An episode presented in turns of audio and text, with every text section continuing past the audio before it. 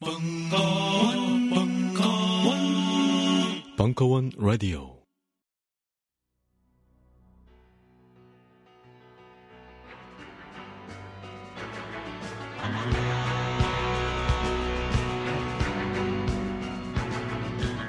강, 헌.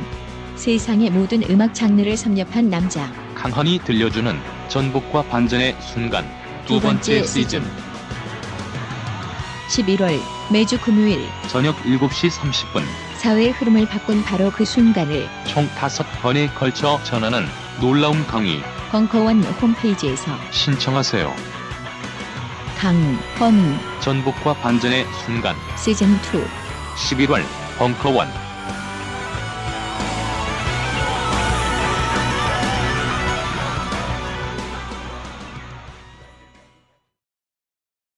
충격 큰일 났습니다.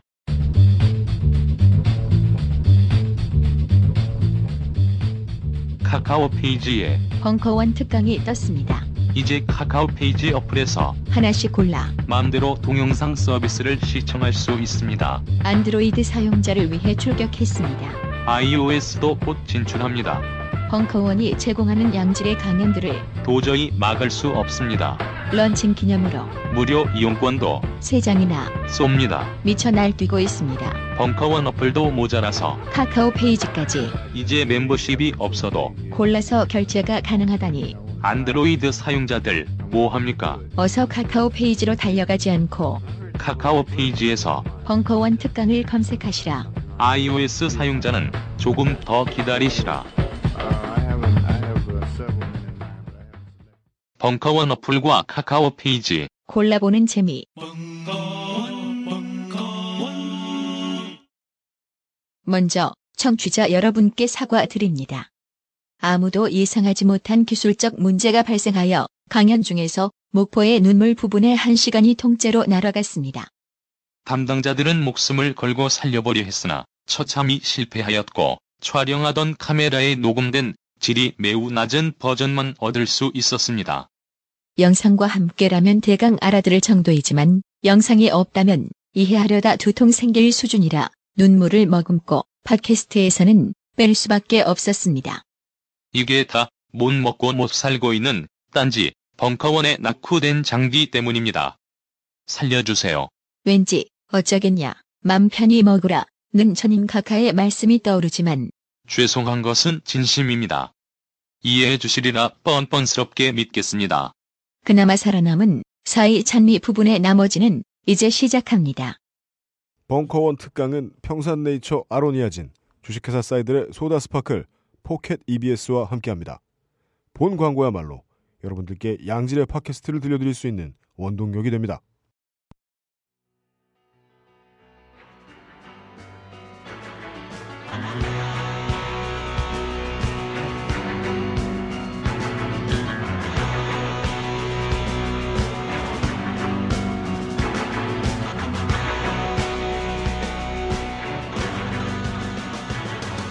음악 평론가 강훈의 전복과 반전의 순간.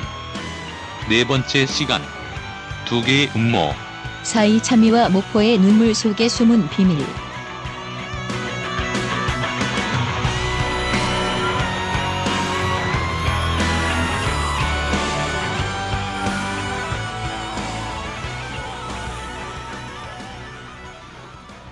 이제 본격적으로 이 죽음에 대해서 알아보기 직전에 한 가지 여러분이 더 아셔야 될 사실은 이 정사라는 게 이 당시에 굉장히 일본 지식인 사회에서 굉장히 중요한 하나의 문화의 코드였다라는 거예요. 그러니까 이게 일종의 하나의 또 다른 근대의 풍경인데 이제 더 이상 봉건적인 체제로 뭐 서로 이렇게 선보고 결혼하는 게 아니라 자유연애라는 게 만들어지면서 많은 또 결혼을 할 수 없는 또 비극의 연인들이 있을 거 아니에요. 그래서 뭔가 그들이 그냥 동반 자살하는 그런 그 문학 작품 실제로 그렇게 자살하는 사람들이 많았어요. 그래서 그 현상을 두고 정사라고 했어요. 정사라는 게 복상사하고 달라요. 그러니까 서로 정인들끼리, 연인들끼리 동반자사라는 문화.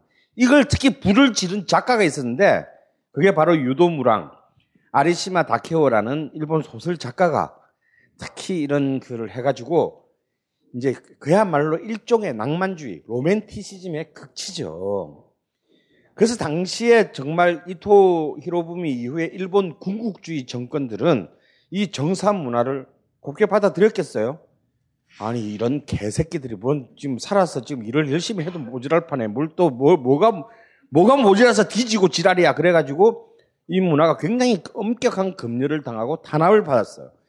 이런 문화의 분위기 위에서 식민지 조선의 두 젊은 지식인들이 죽었다는 것은 단순히 한반도뿐만 아니라 일본에서도 어마어마한 화제이고 뉴스였고 이 판이 일본에서도 많이 팔렸다라는 거예요.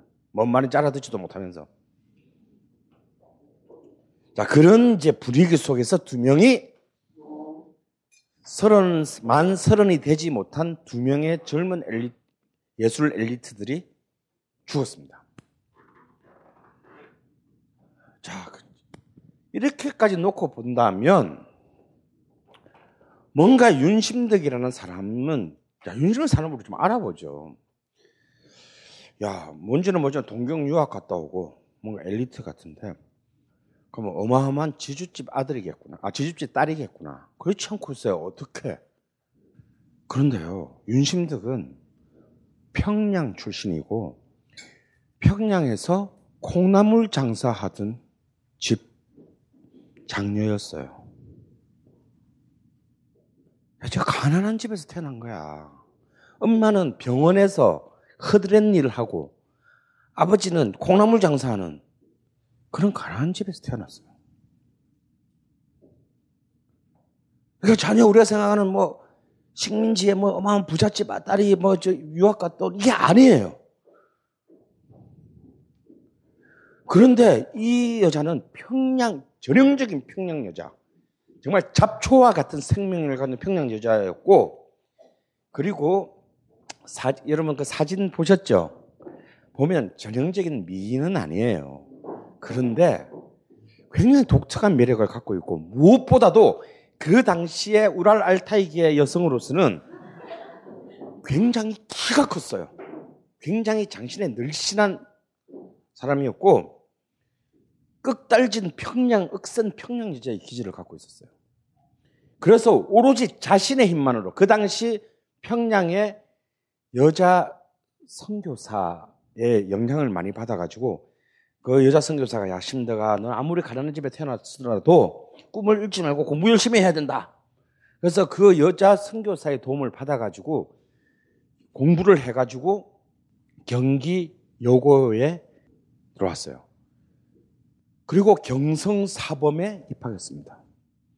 경성사범이라고 하는 것은 당, 그 당시에 식민지에서 최고의 엘리트들이 가는 학교였어요. 왜냐하면 그 당시 최고의 직업이 지가 자기 능력으로 공부해서 얻을 수 있는 식민지의 최고의 직업은 뭐다? 선, 학교 선생님이었어요.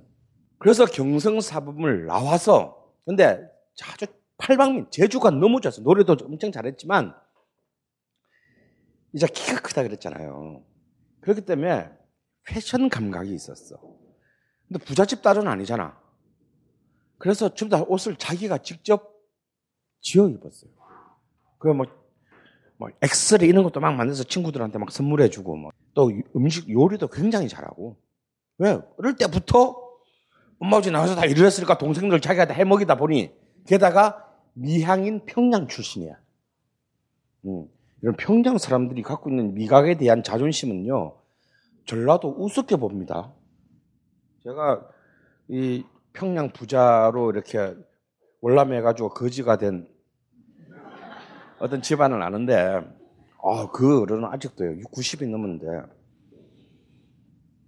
뭐라 그러냐면, 딱 이 한마디로 정리해요. 어디 이남 것들이 맛을 알간? 네. 그런 평양의 여자예요. 그래서 오로지 그 대학을 가는 까지 오로지 자신의 힘으로 갔고 유학은 어떻게 갔냐? 경성 사범을 나왔으니까 이제 처음으로 원주에 있는 고등학교에 발령을 받았어요.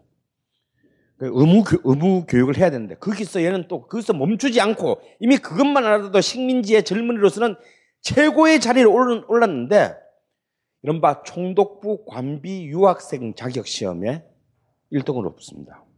우리 치면 국비 유학생이지. 그래서 유학도 총독부 장학금을 받고 동경으로 간 거예요. 그게 1918년입니다. 3.1운동이 일어나는 바로 전해죠. 그래서 1922년에 귀국할 때까지 아까 말했던 동경 고등음악학원에서 음악 교육학과 성악을 공부했어요. 이게 이제 식민지 최초의 소프라노가 아니 한국 역사상 최초의 서양 음악을 전, 전공한 소프라노가 된 거예요. 조수미의 먼 최초의 선조이고 양희연의 고등학교 선배이기도 합니다. 양희연이 경기여고 나왔거든. 자 그런 그 엘리트였습니다.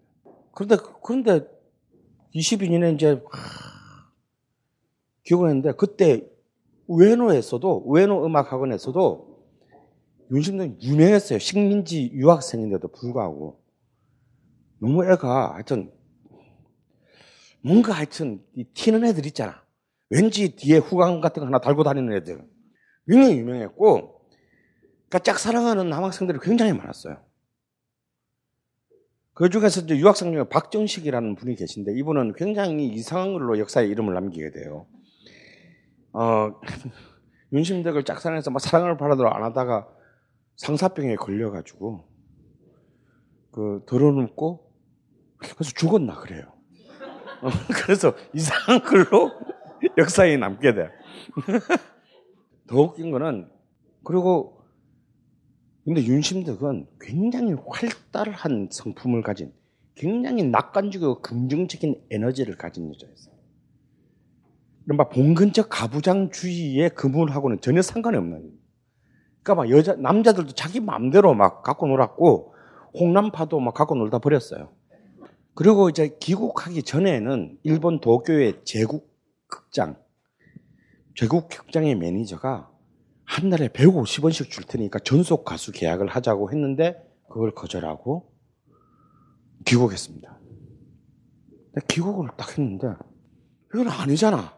아무도 이 아주 자신이 공부해온 이른바 클래식 서양 음악이라고 하는 것을 아직까지 식민 사회가 도저히 수용할 수 없는 것에 자기는 예술가인데 뭘 아무것도 아니야. 족도 아니야 한마디로.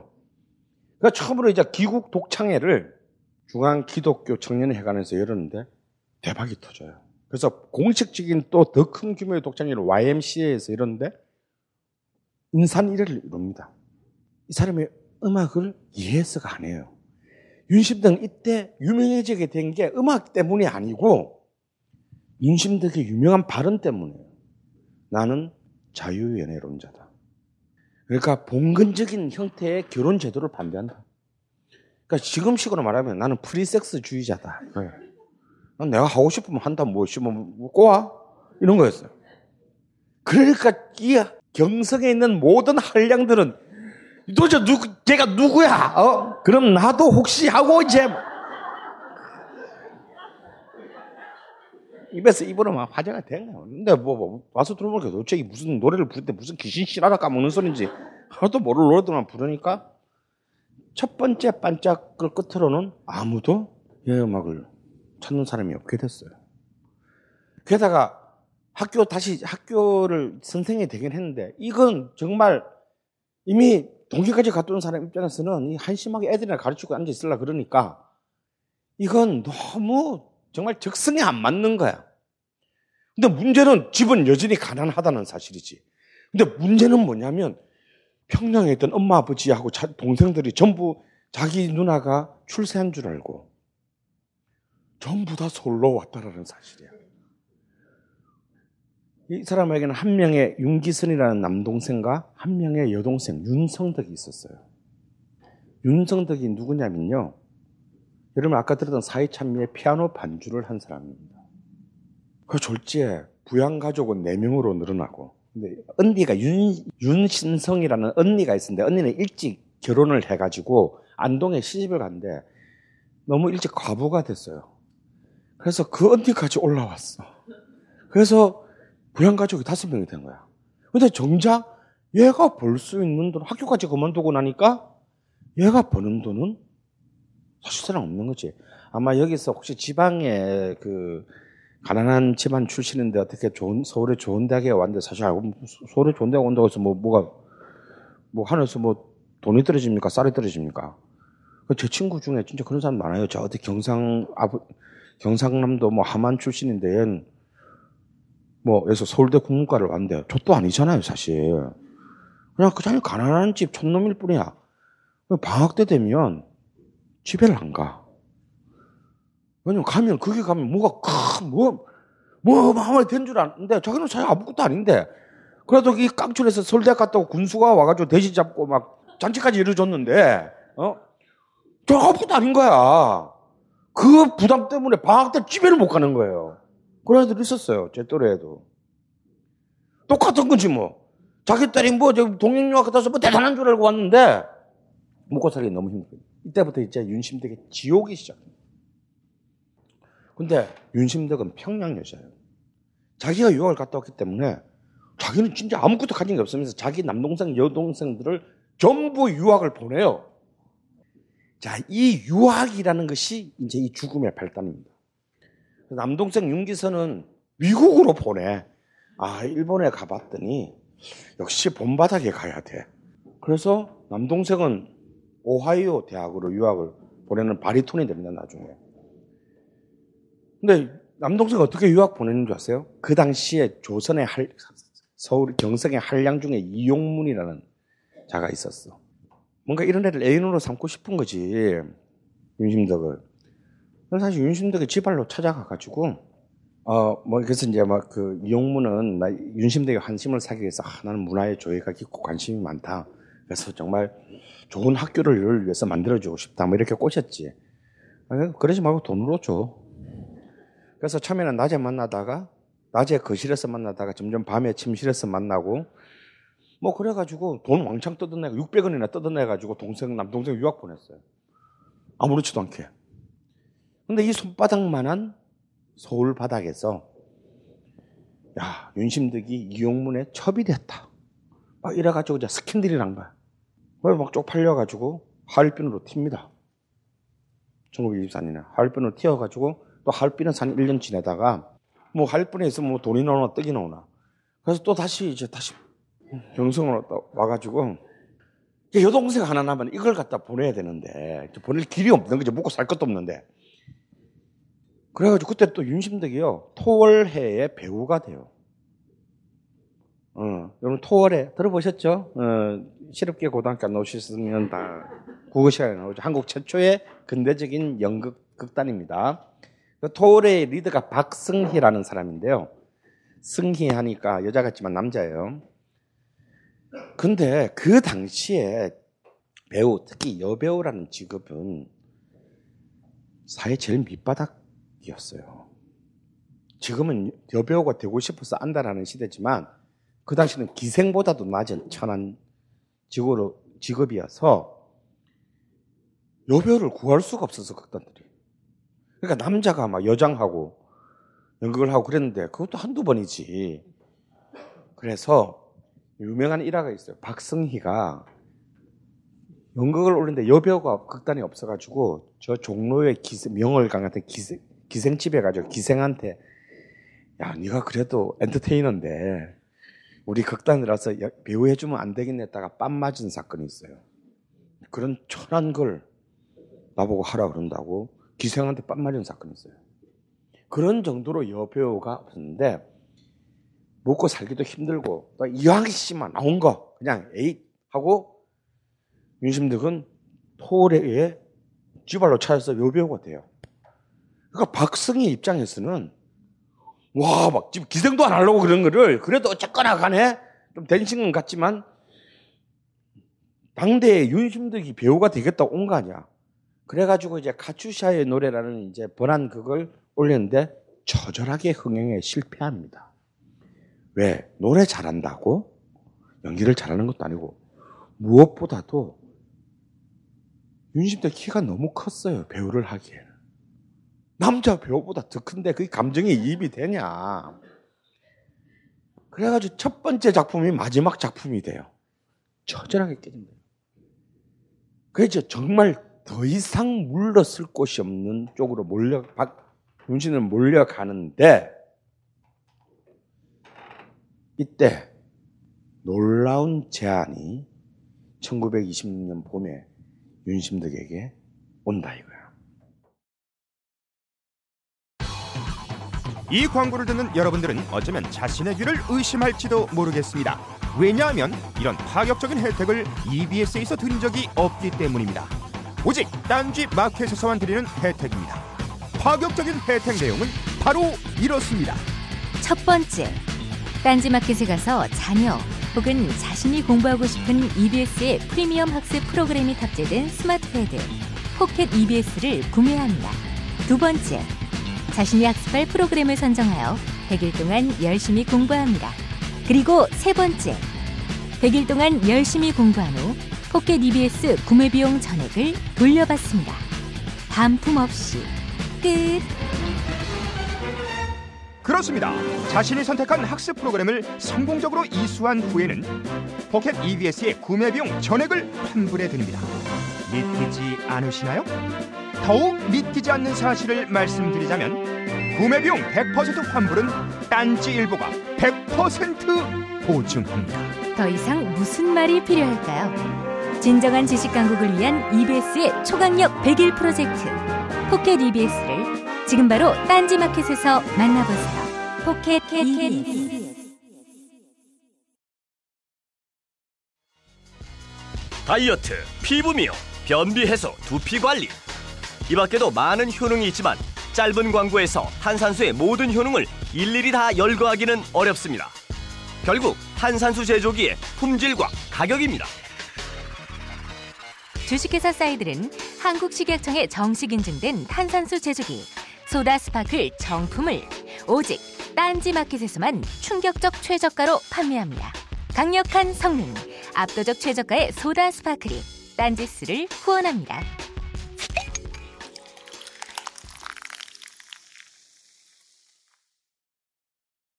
자, 그 놀라운 제안을 얘기하기 전에 이제 이 사건의 또 다른 핵심인 김우진이라는 사람에 대해서 한번. 김우진 아까 목포 갑부의 아들로 태어났어요. 최고의 갑부의 아들로 태어났는데 그래서 이 아버지는 정말 글자 그대로 토착 부르주아단 말이야. 지주도 아니고. 그래서 자기 장남을 이 재산을 관리하고 정식시킬 목적으로 구마모토에 있는 저 구마모토가 어디 있냐면요.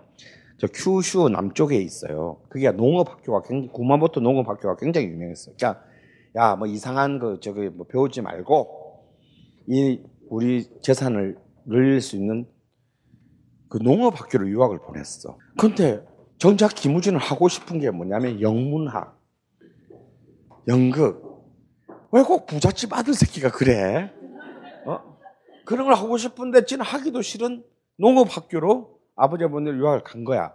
그래서 거기서 한 1년쯤 다니다가 아버지 몰래 도쿄로 튀어가지고 와세다 대학 영문과로 편입합니다. 곧 걸렸지. 그래가지고 아버지가 노발대발 해가지고 돈 한 푼도 끊어버리면 빨리 들어와. 그래서 그래가지고 다시 질질 끌려서 목포로 가서 재산 관리인이 돼요. 그래서 자기는 그냥 하, 정말 너무 인생이 괴로운 거야. 늘 매일 도장 찍고 결제하는 삶을 살게 되는데 그래서 얘 얘의 유일한 것은 뭐냐면 영국에게 영국의 책을 우편으로 주문을 해. 연극이나 문학에 관한 책을. 그래서 목포에서 해외 우편물이 오는 유일한 집이야. 그러니까 아침에 나서 도장 찍고 뭐 스트린드버그 같은 영국 그 연극 이론 책들 보면서 소비를 하는 거야. 그런데 그럼 도대체 이 둘이 어떻게 만나게 되는 거지? 과연 이, 이 두 사람이 죽었냐 살았냐를 떠나가지고 정말 이 두 사람이 진짜 연인간이냐 내연의 관계에 있는 자를 증명할 수 있는 역사적 자료는 없습니다. 이들은 딱 세 번 만나요. 첫 번째는 동경 유학 시절에 1921년에 김우진이 와세다로 몰래 튀었을 때 그때 그래도 이제 3.1 운동 직후라서 뭔가 계몽적인 분위기가 유학생 사이에 팽배했을 거 아니에요. 그래서 여름 방학 때 동경 유학생들이 뭔가 시골을 돌아다니면서 무지몽매한 대중들을 일깨우는 문예 순회 공연단을 조직해요. 그래서 김우진이 총 연출을 맡고 윤심덕이 배우 겸 가수를 하고 홍남파가 바이올린 연주를 했어요.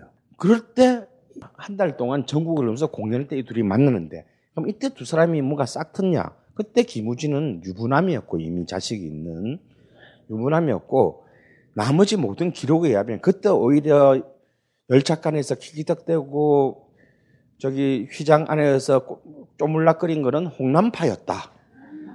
그러니까 윤심득이 집적된 애는 홍남파였다라는 기록은 있지만 김우진하고 둘이가 뭐 그런 관계였다는 것은 전혀 증언이 없습니다. 물론 남녀 간에 뭐알 수가 없는 일이긴 하지. 다음 두 번째는 결국은 김우진은 다시 아버지한테 잡혀오고 목포에 있고 윤심덕이 돌아왔을 이제 유학을 마치고 돌아와서 힘들게 살 때에 윤심덕이 힘들게 산다는 소식을 한 김우진이 윤심덕과 그 동생들이 다 음악가 가족이니까 그를 가족 음악회에 한번 초청을 해요. 예, 그냥 돈을 주면 자존심이 상할 것이기 때문에 아 그냥 한번 놀러 온답시고 한번 놀러 와 그리고 우리 집에서 좀 연주회를 해줘. 그래서 윤심덕이 동생들을 데리고 목포에 가서 김우진의 그 경복궁 같은 집에서 연주회를 하고 다시 올라온 게 두 번째예요. 그때 무슨 일이 있었는지는 모르겠는데 그 집에는 분명히 윤심 김우진의 마누라도 눈 시퍼렇게 뜨고 있을 때고 뭔 일이 일어날 것 같지는 않아요. 그게 두 번째고요. 세 번째는 뭐냐면 이때가 중요해요. 바로 26년 7월 달에 죽기 한 달 전에 더 이상 견디지 못한 김우진이 가출을 합니다. 가출을 해가지고 동경으로 혼자 도망가 버려요. 나는 예술을 할 거야. 근데 아버지가 돈을 다 끊어버렸어. 그래 굉장히 힘든 막 진짜 그 막 다락방에 하숙을 하면서 예술혼을 불태우게 되면서 이제 그때의 자기 친구였던 소설가 최서혜한테 보낸 편지들을 보면 아, 진짜 처절해요. 난 다시는 돌아가지 않는다. 막 이러면서 이제 최서혜한테 편지를 엄청 보냈는데 윤심 얘기는 하나도 없어. 근데 세 번째 만약에 이들이 둘이서 다시 관부연락선을 타고 시모노세키에서 부산 오다 죽었다면 거기서 만나, 만나야어야 될거 아니야. 근데 이 짧은 그때 윤심덕은 어떤 제안을 받느냐? 바로 이 동생 때문에 이 제안을 뿌리치지 못해요. 일본에 있는 어떤 레코드 회사가 오사카에 있는 레코드 회사가 26곡의 노래를 녹음하는 조건으로 무려 500원이라는 어마어마한 계약 제안을 합니다. 500원이면 윤성덕을 미국으로 보낼 수 있어요. 실제로 윤성덕은 노스 웨스턴 대학에 유학을 가게 돼요. 미국에. 그래서 자기 여동생을 남동생에 이어서 여동생을 유학 보내려는 욕심에 윤심덕은 바로 콜을 한다 이거야. 그래서 어차피 유학 갈 자기 여동생을 데리고 7월 23일 날 시모노세키로 가는 배를 타고 오사카로 가요. 이때 김우진은 도쿄에 있었어요. 그리고 7월 25일, 6일 날 녹음을 마치고 윤심덕은 돈을 받아서 자기 여동생을 데리고 도쿄를 지나 바로 도쿄 앞에 있는 요코하마 항에 가서 동생을 미국에 가는 배에 태워 보내는 것까지만 행적이 확정돼. 그리고 일주일 뒤인 8월 4일 날 아까 그 동아일보에 현해탄의 정사의 기사가 나게 돼요. 그 사이에 일주일간에 무슨 일이 있는지는 아무도 모릅니다. 만약에 이들이 요코하마는 바로 서울과 인천, 동경과 서울과 인천 사이 정도이기 때문에 어차피 돌아오려면 도쿄로 왔어야 했겠죠. 그러면 그 도쿄에서 이 둘이 만났다면 만났을 수가 있겠지만 만났다는 증거는 없다 이거야. 자, 이때부터는 아무도 알 수가 없는데. 그런데 왜 죽지 않았다 혹은 타살당했다라는 얘기가 이때부터 나오기 시작했을까? 자, 여러분, 여러분 영화 많이 보셨죠? 뭐 스릴러, 뭐 살인, 뭐 이런 거 많이 보시면 자, 현행범이 없는 미궁의 살인 사건이 발생했어요. 그러면 이 사건의 수사를 맡은 수사관은 아무 현장 검증도 없고 현행범도 없고 목격자도 없어. 그러면 제일 먼저 수사를 누구로부터 수사를 시작합니까? 그렇죠. 이 죽음으로 인해서 이익을 제일 많이 본 사람부터 수사를 시작하겠죠. 자, 그러면 이들이 만약에 자, 자, 아니 진짜 살아 있으면 또 다른 문제고. 요거부터 시작합시다. 타살을 당했다고 칩시다. 전제합시다. 이들이 진짜 타살 당했다라고 치면 이들의 죽음으로 제일 이익을 본 자는 누구입니까? 레코드 회사요? 아니죠. 레코드 회사보다 더 많은 이익을 본 자가 있지. 동아일보, 아이, 그 뭐. 아, 왜 이렇게 자본주의적이지 못해요? 그러니까 이 시간에 여기 앉아있지. 아니, 이 죽음으로 제일 큰 이익을 본 자가 누구냐니까. 그렇지, 죽은 게 사지. 하드웨어 값이 아까 사대문 집안채 값이라고 했잖아. 쌀 한 선 파는 것보다 집안채 파는 게 훨씬 이익이지. 저는 이 세 개의 입장 중에서 타살당했다고 주장하는 사람입니다. 왜냐하면 내가 아까 왜 길게 윤심덕의 키렉터에 대해서 얘기했을까요?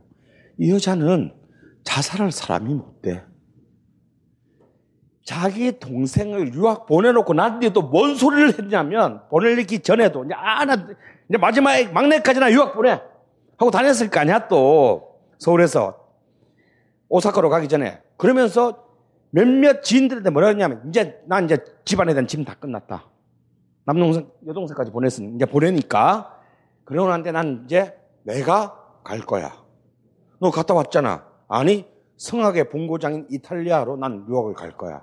라고 떠나기 직전에 그 얘기를 하고 는 사람 들은 사람이 많아. 그러면 그렇게 자기의 자신의 삶의 운명에 대해서 적극적인 사람이 갑자기 이루어질 수 없는 사랑을 비관하면서 일주일 뒤에 동반자살을 한다는 게 일단 논리적으로 는 맞지 않다고 본다. 그리고 동반자살을 하려면 기본적으로 좀 순정파여야 해. 근데 얘는 뭐 지가 막 다 따먹고 다녔는데 난, 난, 뭐, 기부진이 진짜 좋아하는 사람이라 칩시다. 근데 너 이혼 안 해? 못 해? 조카 이 새끼야. 그러고 돌아올래지. 그럼 우리 같이 죽자. 이러기에는 그렇다고 그래 음 그럼 같이 죽을까 하고 이제 막 예수동을 불태우러 이제 떠난 지 한 달도 안 됐는데 그래 그럼 같이 죽자. 이렇게 타이밍상 안 맞아. 예를 들어서 동경에 가서 한 1년 동안 예술가로 막 하던데 정말 잘 안 돼. 집에 쪽팔리가 다시 자기 아버지 밑으로 돌아가기는 싫고 이제 더 이상 막 어지도 막 흔들리고 막 야, 알고 보니까 내가 그렇게 뭐 예술적 재능이 없었어. 뭐 이런 정도가 돼야 뭐 자살하는데 아직 꼰지 고사가 한 달도 안 됐는데 역시 나는 아닌 것 같아. 이러면서 죽기에는 나이가 어리지 않다 이거야 그리고 무엇보다도 이들의 이전까지의 26년 7월까지 행적에서 이 둘이 연애를 하거나 사랑을 하기에는 공간적으로 같이 있는 틈이 거의 없었다 이거야. 처음 유학 갈 때도 얘는 저 남쪽 큐슈에 있는 구마모토로 갔고 윤심덕은 도쿄로 왔다고. 그리고 그나마 와세다에 왔을 때도 같이 있은 시간은 거의 짧았어요.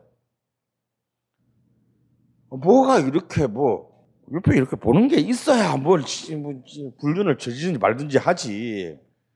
어? 원격으로 섹스를 할 수 있는 건 아니잖아요.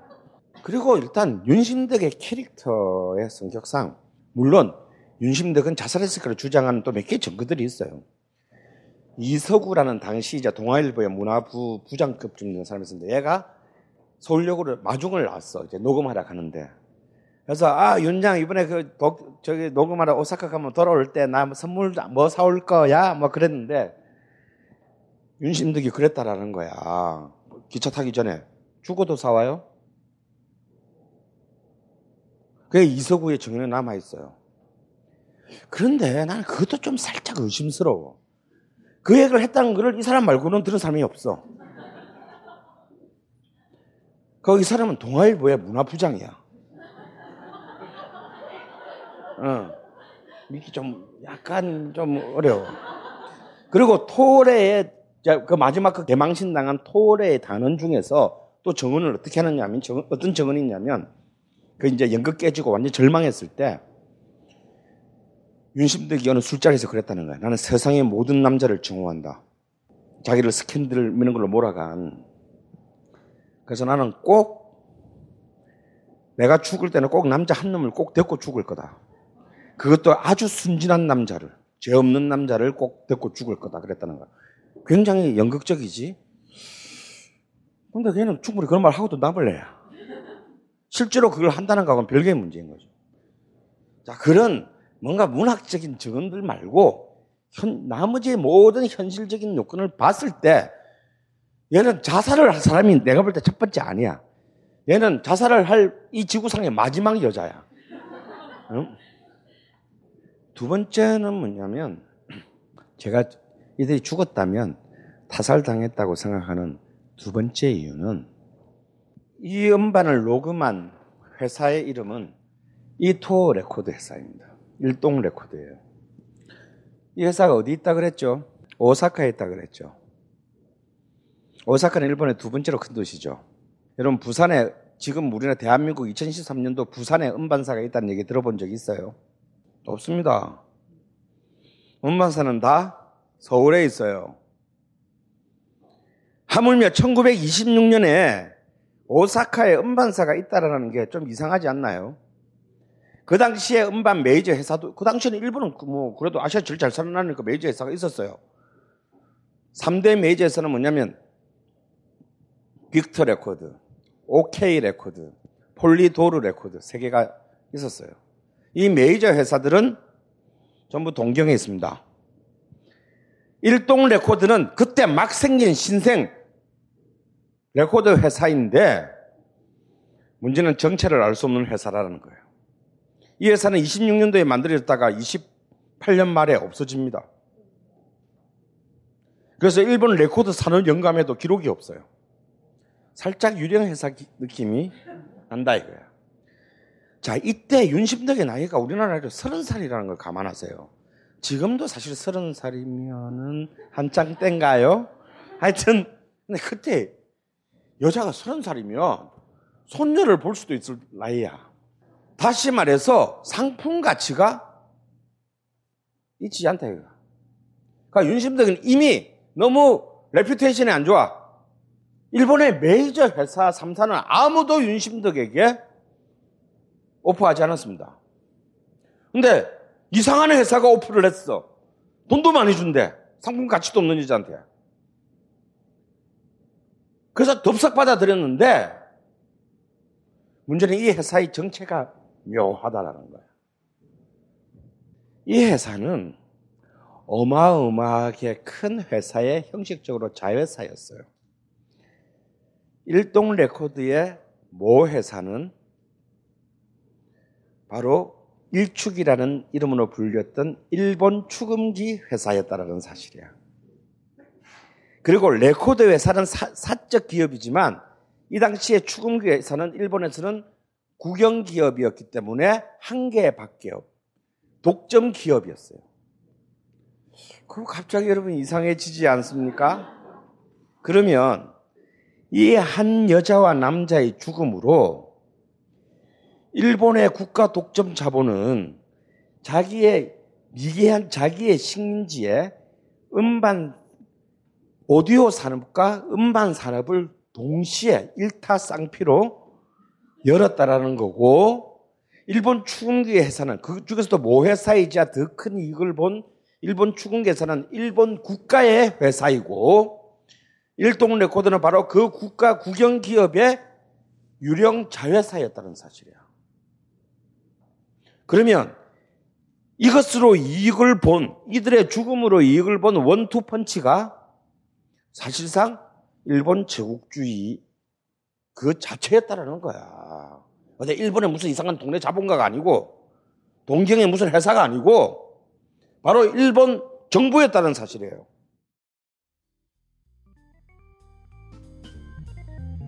오늘 받자마자 한봉 희석해서 애인 주고 한봉 희석해서 제가 마셨는데 반 정도 마셨더니 속에서 불길이 올라오더라고요. 저는 눈 치유 목적으로 구입했습니다.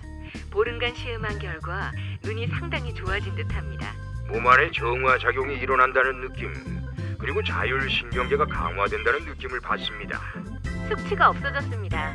그리고 아침마다 화장실 사용 시간이 훨씬 짧아졌습니다. 한 방에 쏙 이라는 느낌? 이상은 평산네이처 아로니아진에 대한 딴지일보 회원분들의 후기였습니다. 평산 네이처 아로니아 진 40% 특별 할인 오직 딴지 마켓에서만 독점으로 진행됩니다. 이 사건이 있기, 윤심덕 사건이 있기 3년 전인 1923년에 정말 이가 갈리는 사건이 하나 일어났는데 여러분 관동 대학살이라는 사건 기억하십니까? 도쿄 요코하마 인근의 관동 지역에 일본 20세기 사건 최고의 지진이 일어났어요. 일본이 공포에 떨었습니다. 관동 사람들이 막 진짜 거의 자연재해 앞에서 어마어마한 공포에 떨었는데 이것들이 이것을 어떻게 극복합니까? 문제를, 문제를 바깥으로 돌리죠. 그래서 지금 관동 지역에 있는 조선인들이 모든 우물과 식수에 독을 타고 있다라는 유언비를 펴뜨려 가지고 눈에 보이는 대로 조선인들을 핵가닥 도는 일본인들이 눈에 보이는 대로 조선인을 때려 죽인 숫자가 5천 명이 넘어요. 근데 여러분 여기서 이 관동 대지진 대학살 사건에서 조선인들을 학살한 일본인들이 일본 군 경찰이 아닙니다. 일본 민간 자경 단원들이었어요. 그냥 바로 엊그제까지 이웃으로 우리 엄마, 우리 아버지는 나고야 출신이고 저희 어머니는 히로시마 출신이에요. 우리 엄마 아버지가 다 어릴 때부터 나한테 뭐런 얘기 했냐면 일본이나 나라가 밉지. 어? 아, 이웃에 있을 때 일본인들은 너무나 좋은 사람들이었다. 라고 얘기를 해줬어요. 조카는 소리지. 우리 엄마 아버지가 1923년에 태어나지 않았기 때문에 그 꼴을 못 본 것이지 광기에 빠진 일본인은 민간인들도 이렇게 잔인해질 수 있다라는 거예요. 여러분들이 만약에 만약에 생각 서울에서 어마어마한 간동 대지진 같은 재해가 일어났어. 진짜 이, 이 초자연적 공포 앞에서 여러분 진짜 공포에 질렸어요. 그런데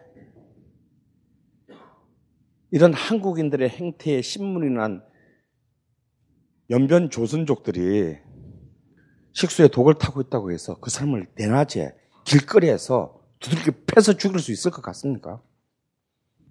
그것도 한두 명이 아니라 한 수천 명을. 근데 사실은요, 여러분 죽일 수 있어요.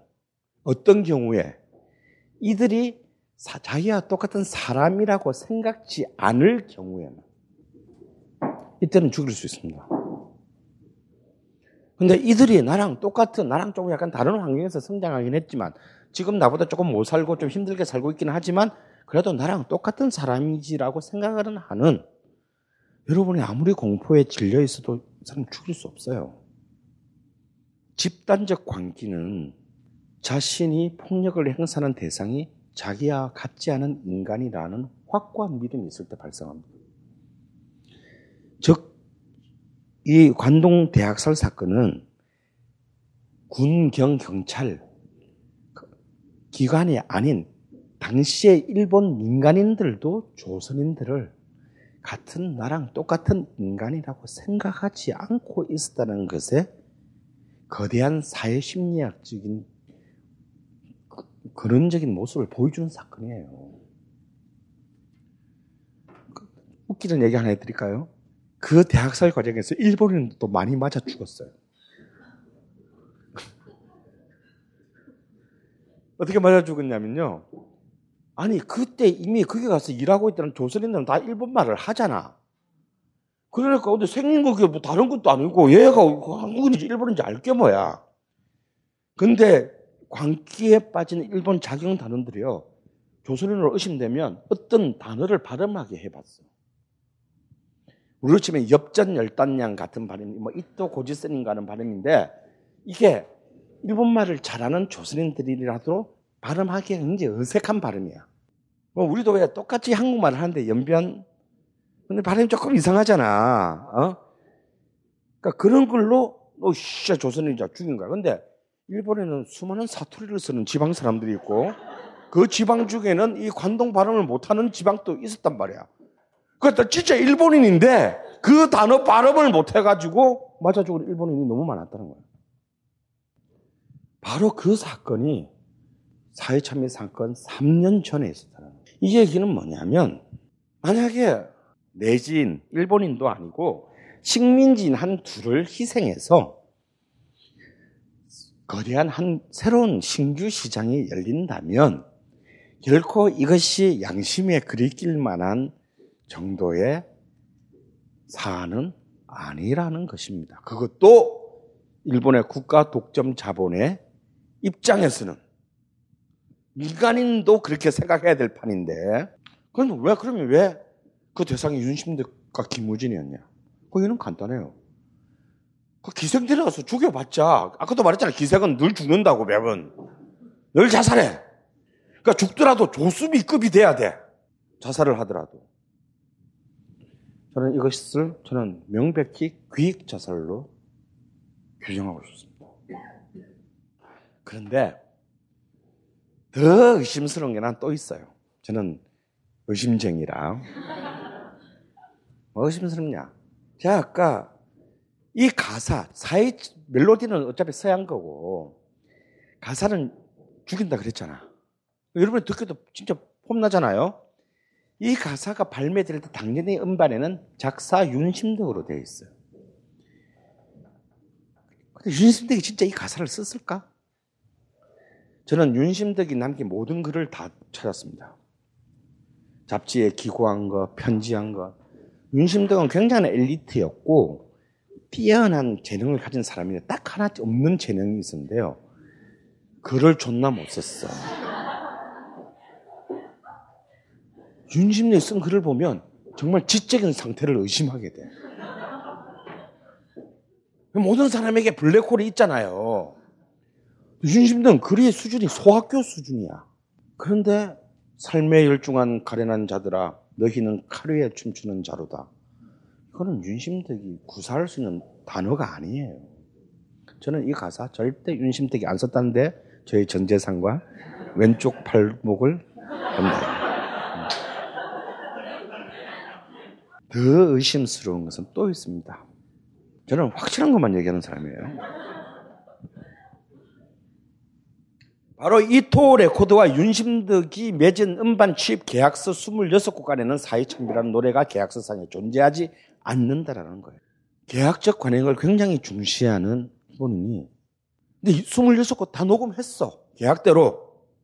근데 그 계약서에는 사이참비라는 노래는 없었어요. 애당초에. 그런데 정작 윤심덕이 죽고 난 뒤에 나온 노래는 사이참이야. 딴 사람이 부른 건 아니에요. 나중에 윤성, 그때는 윤성덕 여동생은 이미 배를 타고 떠났기 때문에 자기 몇 일주일 뒤에 자기의 언니가 죽었다는 사실을 몰랐어요. 왜냐면 미국까지 가는데 한 달 넘어 걸리니까.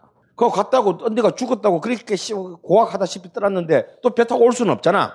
3년 뒤에 29년에 귀국합니다. 귀국해서 지금의 이화여대인 이화여전의 성악과 교수로 하는데요.